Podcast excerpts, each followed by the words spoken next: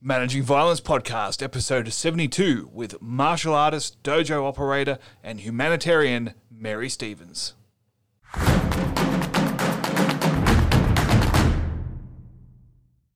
Hello, everybody. Welcome to the Managing Violence podcast. We are back for 2021 after a short break at the end of last year. It was our longest break we've taken since season two. So I am feeling nice and refreshed and ready to get going.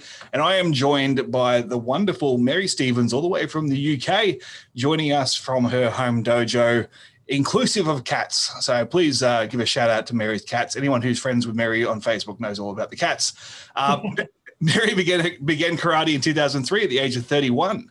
Uh, her son was actually being bullied, uh, and she enrolled him, and then took a chance to begin for herself. Uh, she went on to become obsessed with the study of self protection, uh, and, and importantly, separate from karate, uh, and founded her own dojo, the Athena School of Karate. And Mary's also a project manager and advisor to Fair Fight, uh, helping to upskill vulnerable young women in India and we, we, will talk about that at length. Mary's got a lot of a lot of other stuff going on as well. So, Mary, thanks for joining us on the podcast. I'm way too excited to be here, Joe. So exciting! Wow, I've been listening to this podcast for ages, and now I'm on it. Amazing. You've made it. You've made it. Uh, Mary, Mary's well known uh, in uh, both my community, uh, the, the, Managing Violence Tribe, and also Randy King's community. Mary, Mary sort of pops up everywhere. Mary famously uh, got a got a shout out in the episode I did with Randy because she sent my daughter a book and not Randy's a book. Randy's daughter a book. So yeah, more uh, burn than a shout out, I would have said. Sorry. More, more burn than a shout out. More burn than a shout out. She got, got mentioned by name. It's close enough. so Mary, uh, look, we, you you and I have been friends on Facebook for a little while, and uh, been following a, a, bit of the work you do. Uh, you you have several points of difference from our, our normal guests, uh, which uh, I really love because I, after two plus years of doing this podcast, I've kind of interviewed most of the people I set out to interview, and now I'm after the really interesting stories as opposed to yeah, just the yeah the big names. or, boring people that you've interviewed in the past. yeah, exactly right. So. Uh, but but what I, what I love about your story, a couple of things. Firstly, you didn't start martial arts as a child, which nearly everybody else on the uh, like in the entire catalog has. Uh, you started uh, as an adult, so let's let's start there as a beginning point. So, how, how do you go about? I know you wanted to start karate when you were younger. Tell us that story. Well, yeah, I kind of feel sorry for my mum in this story because it's such an important part of my identity as a martial artist. Because um, my mum was a very keen squash player. And that meant that every Saturday morning we would be down the sports centre waiting while my mum played her league games. Um, and um, so we got to know the insides of the sports center really well. I can smell it now. Um, and there was this really shitty poster on the wall, um, which said, uh, well, it, it, had a silhouetted kicking figure. Yep. Yeah. And uh, my friend Patrick, whose mum also was playing squash at the time, looked at it and went, carrot. and I'm like, no, basically, you doofus. That's his karate. And it was like, it's so cool. It was really, and you know, I asked my mom about it, and she's like, no, no, karate's for boys. That's not, that's not a girl's thing. And we would have been, so I guess maybe I would have been seven or eight. So we're talking the the late 70s. I was born uh, end of 71 and um, so it was the big boom right in the uk of martial arts and, and that was definitely not something that i was part of. And it's really weird because pretty much all the guys in my well everybody in my martial arts network that is my age was part of that big boom.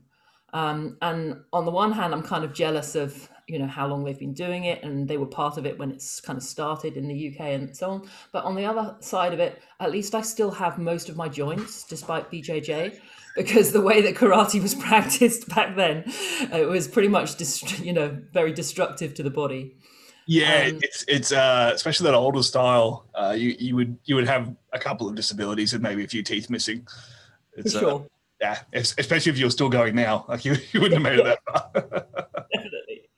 Yeah, so I didn't get to do it then, but I'd always uh, I always had that fascination um, for the aesthetics of it um, because it's really cool and powerful and um, and so on. And um, I did well, like when I trained as a fitness instructor, it, it, had just started to be that kind of Tae Bo era, and there were um, people like using martial arts moves in part of fitness, and I wanted to get me some of that.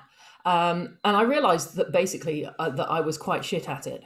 Um, you know, and I wanted to look authentic. I didn't want to be kind of, you know, doing my uppercuts like ice cream scoops and um, you know, kicking like I was trying to get my wellies off. I wanted to to do it properly, and um, it just all sort of came together because at, at the same time, unfortunately, my son um, was was being bullied at school, and I was trying to find uh, some kind of thing for him that was going to help him be a bit more bully deterrent because um, he was only little. He was like not even five at the time. Um, and it was clearly going to be a, an ongoing problem. Um, he has um, he, he's slightly autistic, mm-hmm. um, so that for you know it, actively managed, then um, martial arts can be a fantastic tool um, um, in helping kids who are you know not necessarily the same as everybody else mm. and have the same social skills right off the bat. so I wanted him to do it. And at the same time, I realized they had an adult program and the kids were just that bit older that I could get them to bed and then go train, um, which is such a thing for women in martial arts.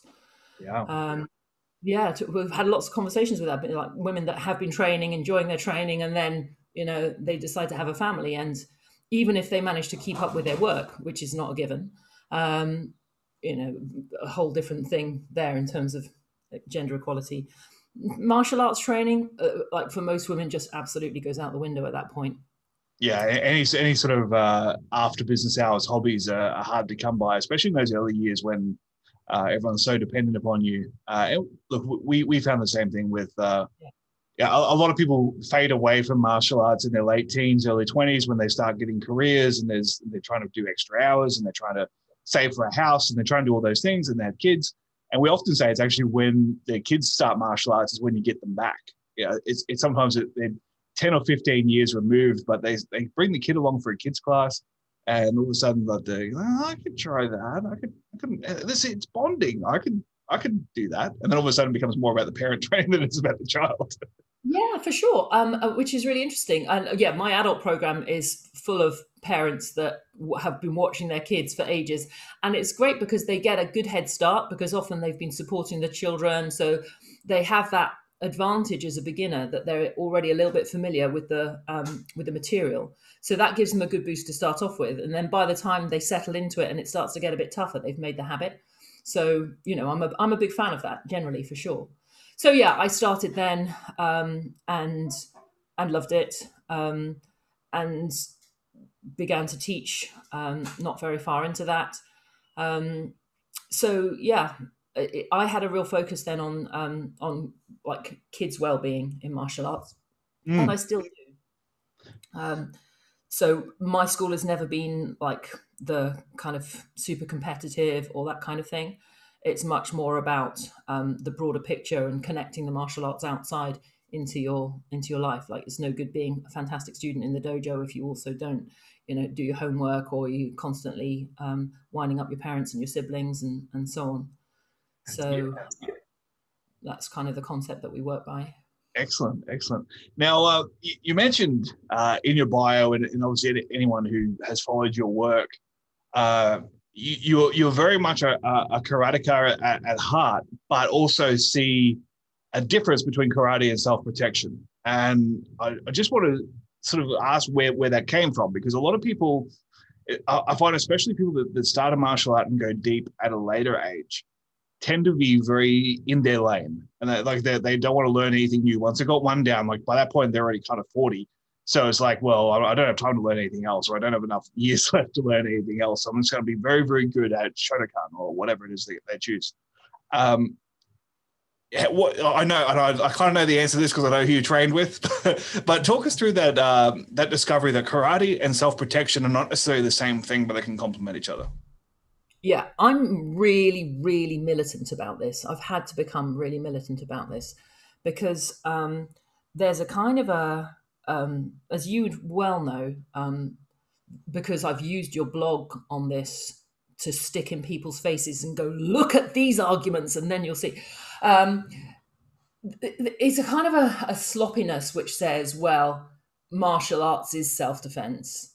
And that's just been conceptually, and they know, you know, I know it because I see it in the movies yeah i've got these fantastic skills and you know if somebody like at that moment where it all goes wrong in the bar and I'm surrounded by all of these people, I can do many spinning kicks and I will be fine.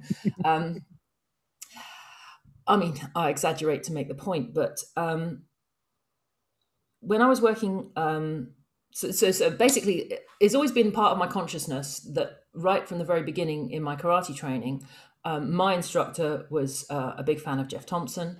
And um, in fact, on my first karate session, way, way back, I think my instructor had just been on a course with Geoff Thompson. Um, and um, we were basically working through his notes on the fence. And um, So I was kind of like spent my first karate session instead of punching, like ballooning up and down in the old Geoff Thompson way and uh, fuck off, stay there kind of thing going on as as kind of my introduction to this is the world of martial arts. So, you know, that had always been in there, but it had still blended in. And it was only really um, through working in India where separating um, martial arts and self protection and self-defense or you know i don't use those terms synonymously um, at all which is really important um, yeah at that point um, it became a crisis because what so i manage an instructor team and what my instructor team were teaching as self-defense as women's self-defense um, was going to get people killed. Um, and at that point it's not funny and it's not a facebook debate. It's a genuine thing. It's like if this is how you're teaching a defense against a hair grab for example and you know what i'm talking about very very old school shotokan in fact um, you know very static um, you know bears no relation to reality at all and sets up a full sense of confidence um, which is you know absolutely immoral um, and and dangerous and does exactly the opposite of what we're trying to achieve. So at that point, it became really really important to upskill um, in a very serious way because you can have that as an opinion, but you need to be able to back that opinion up and to articulate it for sure. Um, so that was where my really my deep dive began um, into the, this whole world, the you know the managing violence world, if you like. It's interesting that you mentioned that, and I do want to dive deep into uh, the work you've done in India and, and about that project. But it, it is really interesting that it was like that crisis of urgency. Like we, we don't have time for people to get it right. And and I was very fortunate as well. Like I, I got that message at a relatively young age. I think I was like not 18, 19, 20, something like, somewhere along those lines. Um, uh, a guy named Shane Cassidy. Shout out to Shane if you are listening. I know, I know the occasion to pick up an episode. Um, Shane Cassidy was a former military combatives instructor, uh, and I I did a course with him.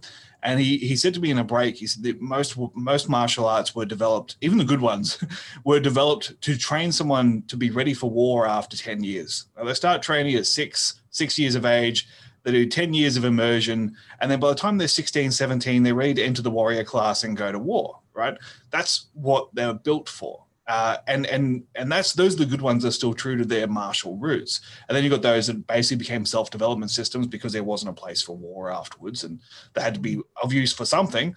Um, so so that, then there's those that have deviated before, but even those that were designed and are still true to that martial origin, they're still over a long period of time of continuous training for a privileged class that could train every day for multiple hours a day with all the support and the best instructors and that is not the reality of someone living in a slum who's in danger of being killed or raped for going to get water from the well. Right? That's that's not their reality. They don't have the ability to train. So if you've got that person, and I've got two hours to give them information that might save their life, what's that two hours going to include? And it's probably not going to be a static air grab defense.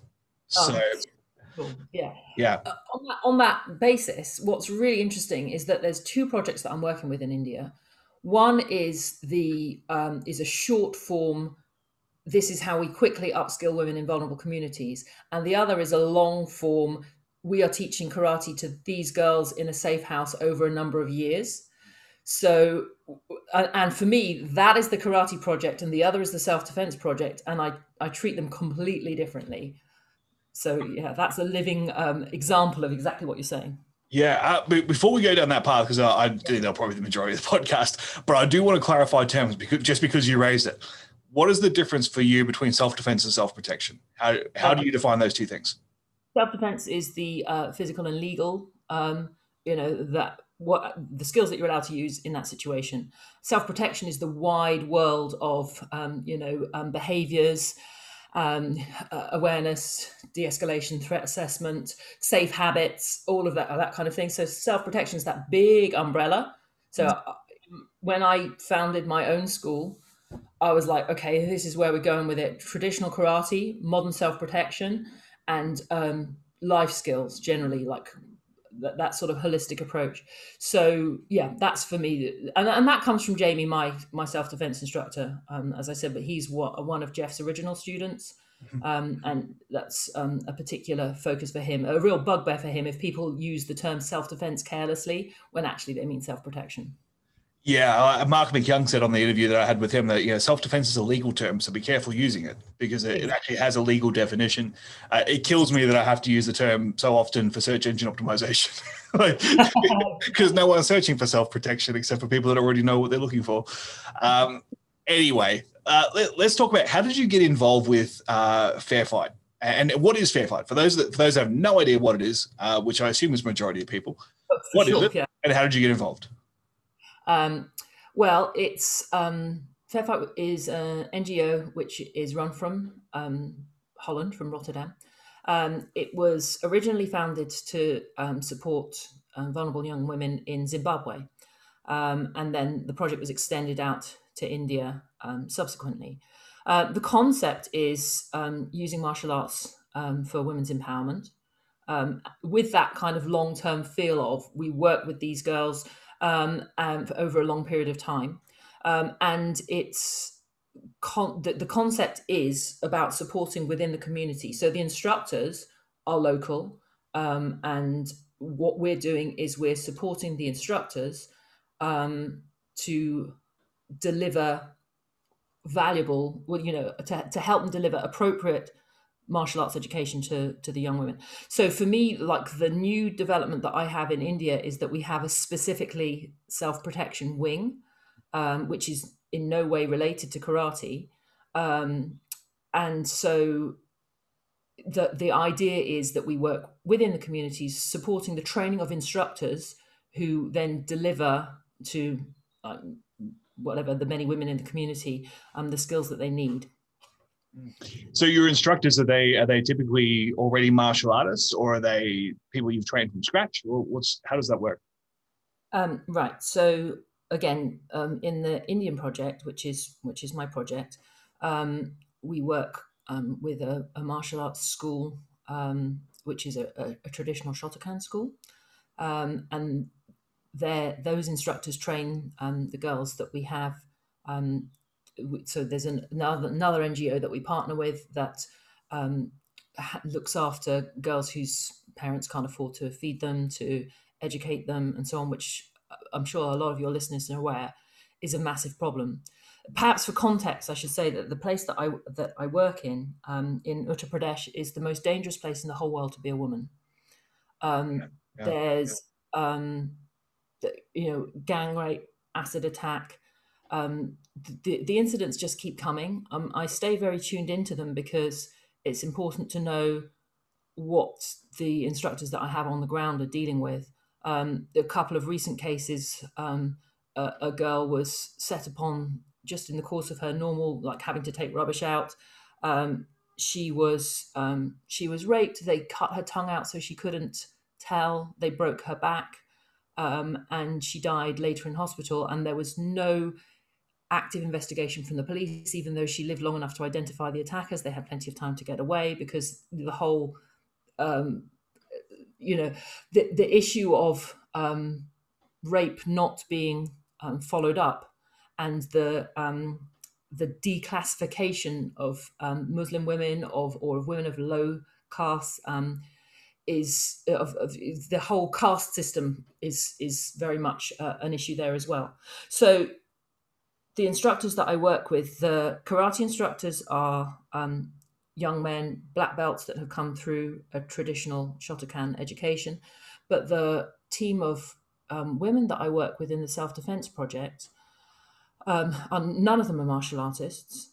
Um, they are all angry young women who recognize the the injustice, uh, who really want to change India, and um, many of them are themselves victims of rape and acid attacks because there's a big thing of you know if she won't um, like pay you any attention, then you throw acid in her face so that she you spoil her for everybody else, kind of thing. Um, so a lot of them have suffered you know, serious um, scarring, and, and, and, it's just you know it, it's kind of difficult to get your head around, but it's there every day. You know, for them, that's their normality. Yeah, and I, and I I think it's important to to bring these stories to light because a lot of our listeners will not have that in mind as a reality of India. You know, like, like India is a you know, it's, it's a global power. It's a it's a country of uh, in areas of tremendous wealth, uh, and, and we kind of see it as a, a center of education, a center of you know, development and science. But there are some tremendously poor areas uh, and a, a, very destructive caste system, and minority groups are, are, are, not welcomed in a lot of communities, and it go it goes really deep, and I, and I think it's just something we don't necessarily always equate with India unless you've got your finger on the pulse. You know, uh, of it's it's not like you said, oh, you know, I'm, I'm training girls in Colombia, uh, where like people, oh, okay, and I've heard of Colombia. I know that's I know that's a place with crime. Right? It, India is a little bit of a different kettle of fish, and uh, it, it's important to bring those stories to light. Uh, countries that we think of all the time, and we we maybe don't or wouldn't give a lot of uh, time of day to the needs of people from those countries because we think they're kind of you know, they're doing okay. There's no there's nothing too serious there. Uh, but we talk about people being scarred for life and, and acid attacks and police actively not investigating attacks. So that's those are people that need some help. And that's absolutely the everyday reality. And and you're right that the problem with India being more wealthy now is that in terms of support for um, NGO work there, some people are like, well, India should be helping themselves at this point. Uh, I don't want to give money to that because um, you know they have the capacity to sort this stuff out for themselves. But this is one of the reasons why the project that I'm working with is about ideas and training um, more than finances. Obviously, the finances are important, but right now I'm not spending any money on it uh, because I'm training girls over Zoom um, as best as we can. You know, on a, a and the internet connections into Varanasi are terrible. None of the girls speak English. I don't speak any Hindi, so you know you can imagine how how challenging that is it's absolutely mad, but it's really working, and that's the the really um, insane part of it. Um, so yeah, Varanasi is one of the poorest areas. Um, it has a massive problem with child prostitution, a massive problem with drug trafficking, all of which tends to um, not draw the attention of the police whatsoever um, because of all the bribery. Um, it is um, it's got a very high rate of baby girls not making it to adulthood um, terrible rates for women's education. Um, the number of homeless is very difficult to calculate, um, and yeah, it's um, it's a very very dangerous place to be um, if you're a young Indian woman.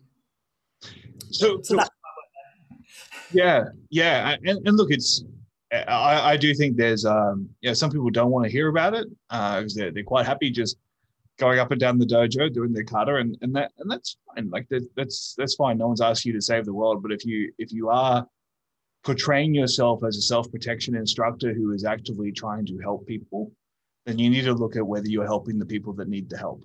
And yeah. and what are you doing to help those people? And if you have a skill set that can be useful what are you doing with that skill set? Uh, and, and again look i'm not discrediting anyone who wants to help the kids in their own neighborhood or anyone who wants to to to teach a class. And i know everyone's got commercial viability and everyone's got to do like all those things. We, we all have the same struggles um, but i do think the people that are, that are going above and beyond to help communities that can't reward them that can't pay them that that that really need that help um, need to be celebrated. Uh, so what what are you actually teaching these girls? Like what, what are the skills that you're you're, you're developing? Um, so what we've kind of done is we've evolved a curriculum. Um, okay, so we're all living in this really weird time, which is I'm still waiting for somebody to go stop. This is, you know, actually we were just filming a dystopia, and uh, you can all go back to normal now. Um, but nearly a year in, and that hasn't happened yet. So, um, you know, um, if anything, it gets weirder. Uh, yeah, exactly. The, radio, so, the ratings are doing well. Whoever's watching this is going, this is great. I can't wait for season two. Whereas everybody in it's like, let us out. Um, so yeah, I've spent, you know, since however much um, in here trying to teach everything that we normally do physically. Um, and so you develop different ways of, of, of teaching over Zoom. Um, you maximize what you can have um, and you kind of wind down what you can't have. So obviously there's a huge amount of soft skills work which can be delivered um, not in person. And what's really interesting is that although um, the girls that I'm working with have had some self defense education, they've not really had a lot of self protection education. Um, and so that's kind of been my starting point is let's talk about everything that we can do that's going to save lives based on um, you know awareness skills and de-escalation and so on threat assessment um, and so creating resources and working with a translator to try and make those make sense has been um, part of it but what's also you know when you're trying to teach people in right there in the extremity they also want physical skills. They also want the reassurance particularly and this is something that i've talked about with pam armitage a lot um, who's um, been one of my resources for dealing with the trauma side of this which is quite intense. Um, that women have have been through that extreme traumatic experience have a need to understand what their options might have been in that situation. Um, because replaying those scenarios and winning is part of the recovery process. Um, so i do also teach physical skills. Um, and then how you do that is i mean like there's always like we're all working on solo skill drills. We're looking at um the, you know this is how we're teaching eye gouges. I've got my friend jimmy the dummy over there who um, i work with or i use my like my sleeves to teach. This is how we're working with a rear bear hug or anything like that. You know you improvise. You fucking improvise because you have to right? So um and and it works you know if we're and the girls oh my god they're so amazing. Like there'll be there was this one thing uh, a few um a couple of months back where we were teaching i was teaching how to get up safely from the ground um I, you know uh, defensively quickly etc and um they the girls that i was training that day had like one mobile phone between them. So they're trying to work on this tiny screen um, and I can't get them both in shot. So it, ended up that I was teaching them in rotation, and one of them was tracking the other one with the phone so that I could help her and support her. And then we would swap over, and, and you know, and they're in this. The girls that I'm training are not rich. They've come from the communities that they're trying to help, so they don't have stable Wi-Fi. They don't have high quality mobile phones. They don't have an environment. You know, they don't have this environment to train in and that's one of the things that's so hard about it. Honestly, Joe, this is why I had to kind of go to Pam in the end, was because I'm walking out of my dojo at the end of one of these sessions where they've asked some heartrending questions. And then this is when we were still able to go to classes, which isn't a thing now, driving off to go and teach my own like four and five year olds, hey sensei, you know, let's let's bounce and punch and, you know, do all the karate kid stuff and I was really finding it very difficult to leave that mentally because the contrast was just way too much.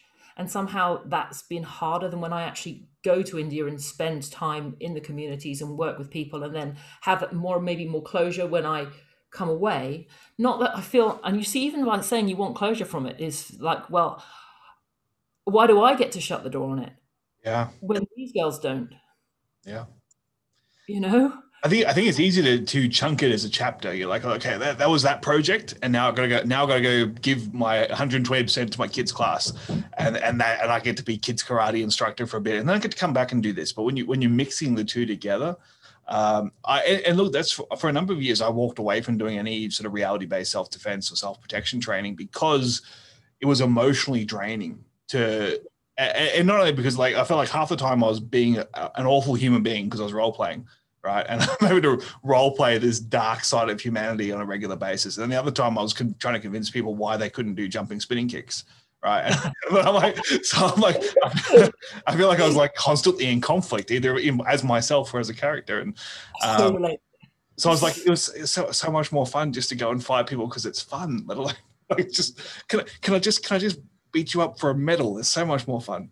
Mm-hmm. Um, so yeah, look, I, I totally get that, but I think uh, it's it's hard, right? But it's it's necessary. Uh, and coming back to that that sense of service, I think as as martial artists, more people, uh, and I think I think it's in most martial artists, especially instructors, people that have actually gone all in and said, "I want to actually teach." Because uh, I, I haven't met any martial arts instructors that have lasted more than three years that became an instructor to get rich.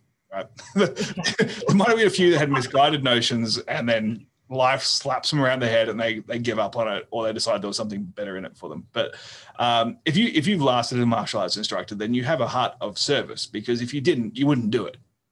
Right. Unless you're just trying to facilitate your own training addiction and it kind of evens out. That's, that might be a side thing.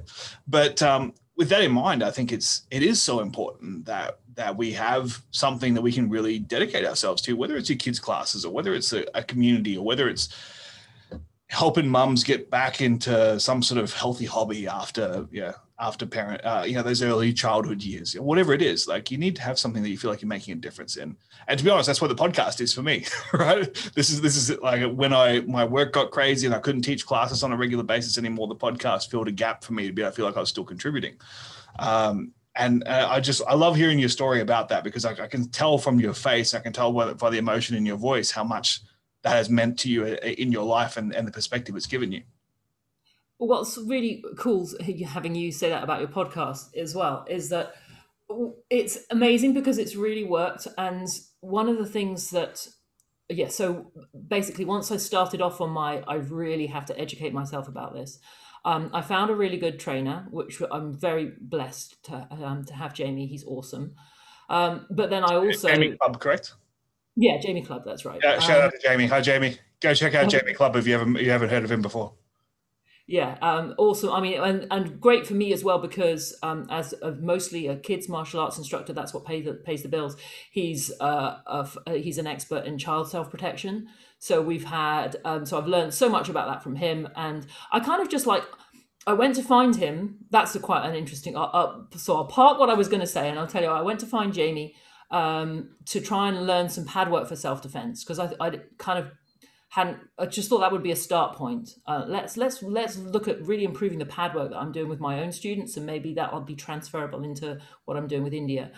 And um, yeah, it was absolutely surreal. So people that don't know about Jamie, Jamie, um, Jamie comes from a circus family, and um, they uh, when circuses kind of when animals in circuses became illegal, um, they retired all of their animals and trained them for films.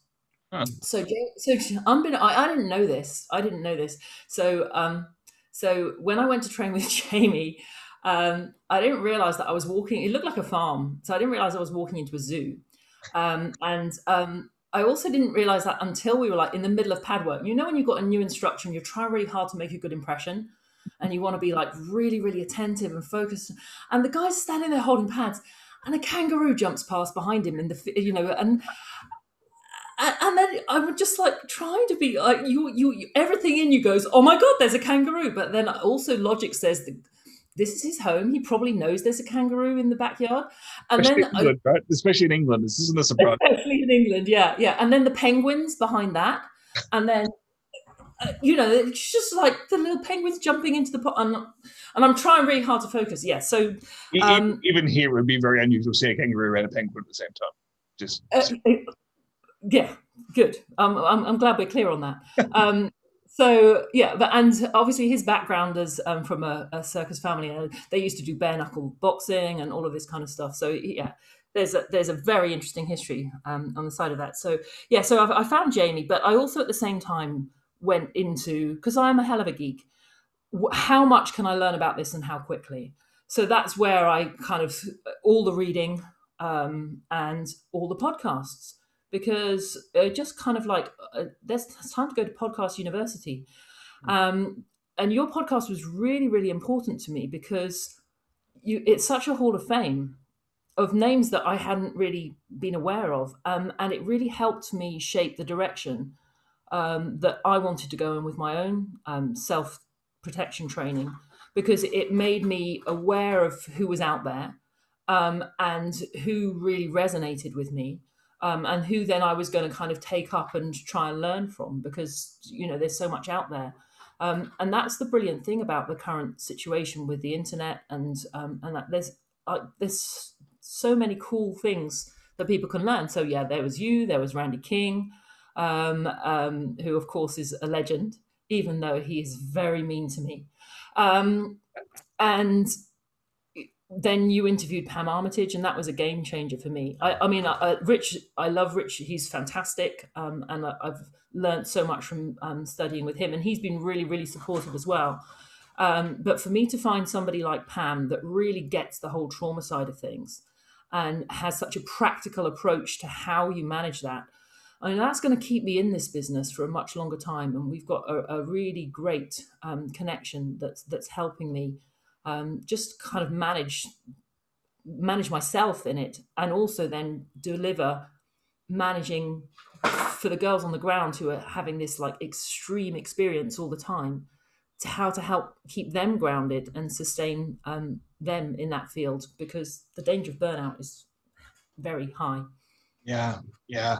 Actually, I just need to I need to segue there just for for the sake of Pam because um, this, the second person this week that has said something about her, and I, I know she'll probably listen to this episode because you're on it. I have had a lot of obviously you know, two years, basically interviewed everyone that I kind of wanted to interview. Most of the big names, most of the, most of the celebrated authors, UFC fighters, the works, right? I have got a lot of fan feedback saying, thanks for interviewing this person, thanks for interviewing that person, great show, yada, yada. The most emotional and sincere thank yous I've received have come from people that have said, thank you for introducing me to Pam Armitage.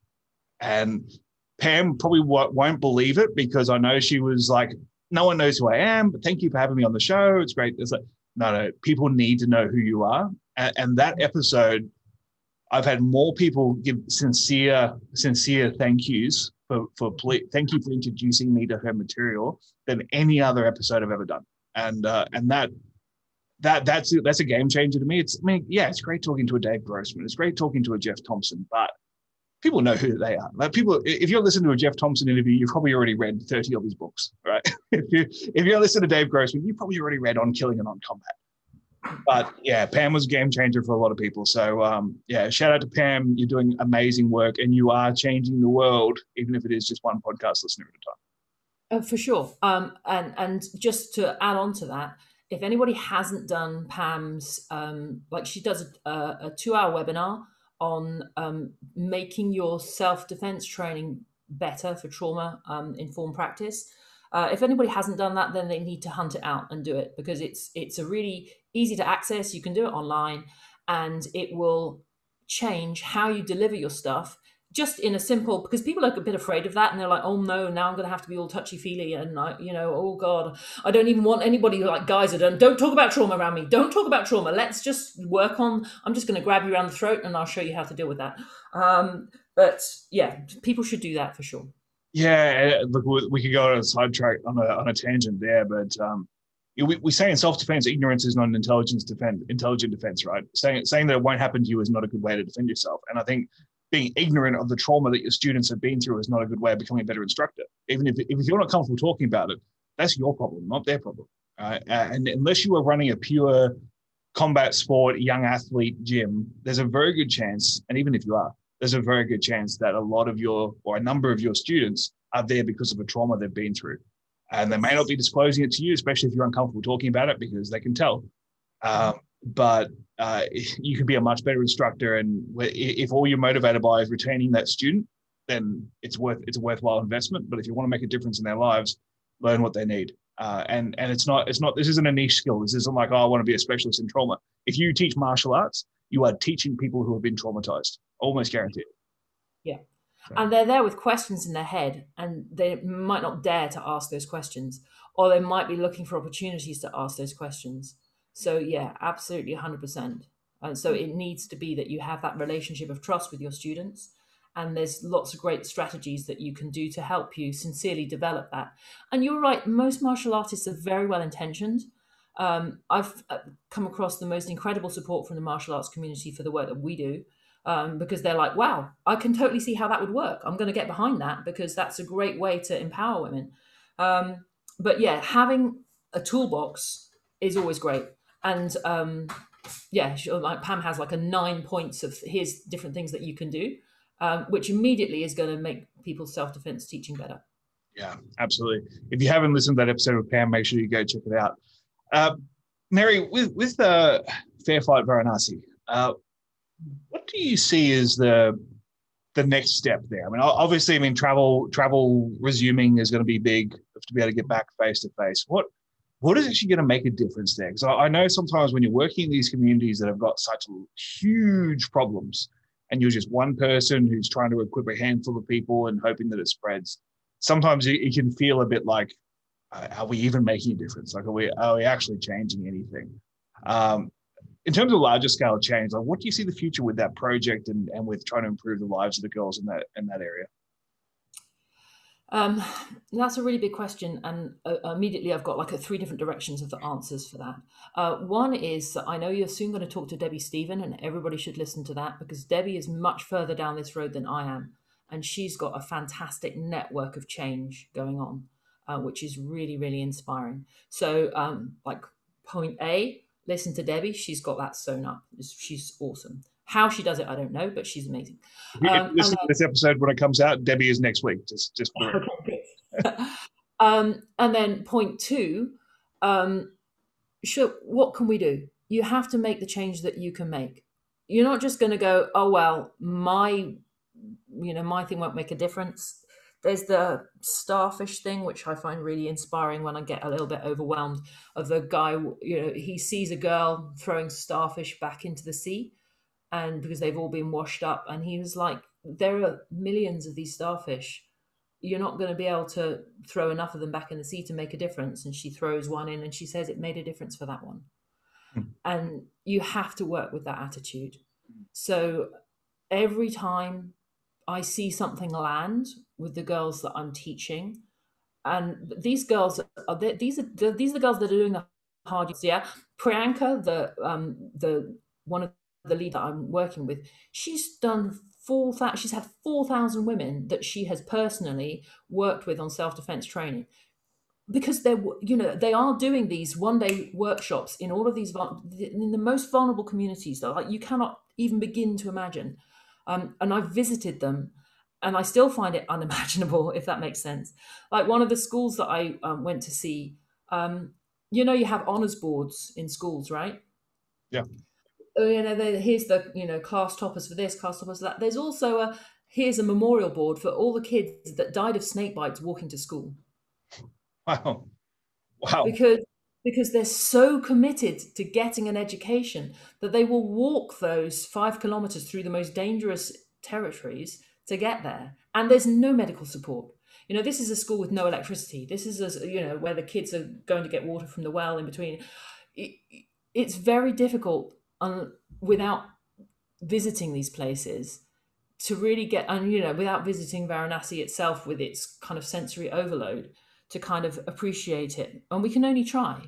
Um, and you know we meet criticism for being white and working in um, ethnic minority communities. Well this obviously i'm going to india it's not. So here i spend a lot of time uh, kind of that's a separate thing. But when we're working in India, that we always kind of come up against the white savior issue, yeah, which it has been such a feature and still remains a feature. You know, you can be 18 and you can be like, hey, I'm going to go and work in an orphanage for two weeks and have lots of pictures of me with um, little black babies, and um, uh, then you know, and and we we know that it's just bad for everybody.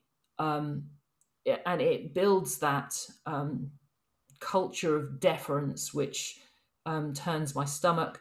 Um, so for me, working with these young women is really about listening to what they need and supporting them in that development because they don't have access to the same stuff that I do. They haven't had um, the ability to, um, to, to go you know to go every week and train with Jamie on pads too. Uh, they don't have the English to access the resources. Like one of the first things I was doing was translating um, Gavin de Becker's um, pre-incident indicators into Hindi, and honestly, for these girls that are being preyed on all the time, you know, we talk a lot, you know, we talk about how what percentage of violence is people that you know as opposed to street violence. In India, the ratio is really skewed mm. because although there's a huge amount of domestic violence, there's also an even bigger proportion of street violence. You know, uh, so that kind of social violence, predatory violence, all of this kind of stuff, um, it, it doesn't look quite the same in that context. All right, so so when you're looking at pre-incident indicators, for women that have not had access to that kind of um, material before, but who have lived it in every kind of way, for them to see, you could just see the light bulbs. You could just see it, and and just understanding and interpreting what's going on for them um, is is a massive, massive step forward. Um, so for me, it's about really trying to bring what I can in, you know, because I'm not an expert. All I'm trying to do is provide expert information to people who need it, um, who are really at the uh, in in the front line. In the absolutely in the front line. These these women are warriors for sure. Yeah, I, I I resonate with everything you say, and it's it's something I didn't really have perspective on until I became a parent. Um, the, the, value of one life, you know, like when you, I, I had someone come to me when I was in my early twenties. Uh, someone I'd trained that had used something I taught and had avoided a knife situation, right? Which may or may not have ended up badly. We don't know what the intention was, but he used the training and it worked, right? Which happy days. I took that as like, oh, that's nice. But if you taught something that saved one person's life, and, but your mission is to save thousands, right? It doesn't necessarily resonate with you. But when I looked at that as a parent and gone, would I have wanted that person to de- to learn their whole career so they could teach my child that one thing that saved their life? You betcha. Like that one life is everything when you are someone who cares about that one person who was saved, right? Mm. And I think that's that's the value in this. It's not about how many we reach; it's about every single life that is impacted positively as a result of what we do. Uh, and uh, and again, it's the, it's the reason this podcast continues. Right? I don't know who's going to listen. I don't know who might get some value out of this, and I don't know who might listen to Mary Stevens and go, "Oh my God, I need to dedicate my life to doing something for these people." Um, and we just don't know. There, there, could be someone listening right now with a hundred mil in the bank, going, "I need to fund this operation." Like you, you don't know. Yeah. So. Yeah. Um, I'll give you Mary's PayPal details if you are out there. Maybe it'd be better if you just kind of put that into Fair Fight's PayPal details. no, just give straight. Just randomly arrives without any kind of message. I'll probably end up with more cats, and that wouldn't be good for anybody. Your Zoom setup would get dramatically better. That We would notice. We would notice if you suddenly suddenly up set up. Um, sure. Cool, Mary. As, as, we're coming towards the end, I, I do, do want to touch on something we haven't mentioned. You're also a children's author and you write martial arts books. So tell us a little bit about that. Yeah. Um, uh, well, I, I, could kind of like reach out here in my books. Um, that's something I kind of fell into by accident. Um, and um, I mean, who doesn't want to write children's books? Seriously. Um, but as um, as a former English teacher, um, I love to write, and um, an opportunity came my way to audition for Oxford University Press. Were recruiting, uh, and they had this idea of writing a story about samurai monkeys. Um, and with my like um, interest in teaching children accessible martial arts skills that are relevant to them in their everyday life, um, stories are a great way to communicate that. So, um, so I kind of went a little bit overboard with it. You know, they, they required um, a chapter, two chapters, and some character sketches. And so one of the first things I did was I ditched the fact that that both the key characters were supposed to be male. because that's a huge opportunity being missed there. Yep. You know, you're a, f- a father of many daughters, and uh, I'm sure you want your daughters to have some. Sorry about the cats. Some feisty role models. Yeah, absolutely. Yeah, it's nice to have some literature for seven or eight year olds that doesn't depend on them being fairies or princesses. Um, so, and I know that's not all that's there for girls of that age, but it, there's definitely room for some strong role models for women at that um, at that early stage. And the advantage of writing for seven and eight year olds is you can use all the martial arts tropes that they'll come across later on in their life. But when they see that in you know various martial arts movies or whatever later on, they'll be like, "Oh, that's just like I read in Warrior Monkeys when I was seven. yeah, they copied they copied Warrior Monkeys. exactly. Yeah, yeah definitely. So like quite how many martial arts cliches that can work in. It's, been it's been a joy. Um, so yeah, uh, I, I, I have written uh, three Warrior Monkeys books. Highly recommend them for um, ages seven to nine. Available internationally on Amazon. Very nice, very nice. And your pen name because it's not Mary, is it? Oh yeah, MC Stevens. MC Stevens. MC Stevens. Warrior Monkeys. Mary was uh, was very kind to send one to to my daughter Alice, and she absolutely loved it. So uh, I highly recommend that for any kids, whether they whether they're into martial arts or not. Um, Alice just liked it because it was a cool story, and she likes monkeys. So, yeah, that's all you need sometimes. If you just love monkeys, that's all you need sometimes. Uh, awesome, Mary. Look, I, I I feel like there's another couple of episodes in this conversation, uh, but but let's let's leave it there for now. I know you're going to hang around and do the bonus questions with us in a minute. Uh, but for those who would like to find out more about you or more about Fair Fight, uh, do you have some links that we can we can uh, send people to? Yeah, sure. So Fairfight's main website is fairfight.nl because Netherlands. Um, and um, obviously anybody in Fairfight can put you in touch with me, but my um, my uh, email is mary at uh, athenakarate.com. So if people want to email me or look me up on Facebook, I hang out on Facebook quite a lot posting cat pictures. Lots of cats and home dojos. Uh, I, am actually not convinced that Mary has a house. Uh, I actually think she might live in the room that you're seeing right now if you're on YouTube. Uh, because I've, I've never seen anything else other, other than um, I think the cats have a house and Mary lives in the dojo. I think that's that's how it works. All right, Mary. Thank you very much for joining us on the Managing Violence podcast. It's been awesome, and uh, and I hope some people out there have uh, have heard about you for the first time and and uh, decided to follow a little bit more closely uh, what you're doing. So, thank you very much. Thank you once again to the wonderful Mary Stevens, or the author MC Stevens, if you would like to pick up Warrior Monkeys. Please make sure you check out the work that has been done by Fair Fight. Uh, they're doing incredible work all over the world with incredible people, just like Mary at the helm. Uh, Folks, uh, one last message just from me. Uh, I am now making myself available for seminars. I've been asked a couple of times whether I'd be interested in speaking to different martial arts groups, to dojos, or to online gatherings uh, about my findings on the Managing Violence podcast, the things I've learned, some of my own insights. And I've now decided to make myself available for that, both face to face here in Australia uh, or face to face globally, hopefully, eventually one day, uh, once once we're allowed to travel again, uh, or alternatively uh, on Zoom or whatever online platform you're currently meeting. Can uh, can talk to you for as little as an hour, as much as a day. It depends what you'd like, but uh, more than happy to make myself available for seminars. You can get more information on that at joesaunders.com.au. That's J O E Saunders.com.au. Thank you very much. We will be back next week with the wonderful Debbie Stephen. Until then, talk to you next time.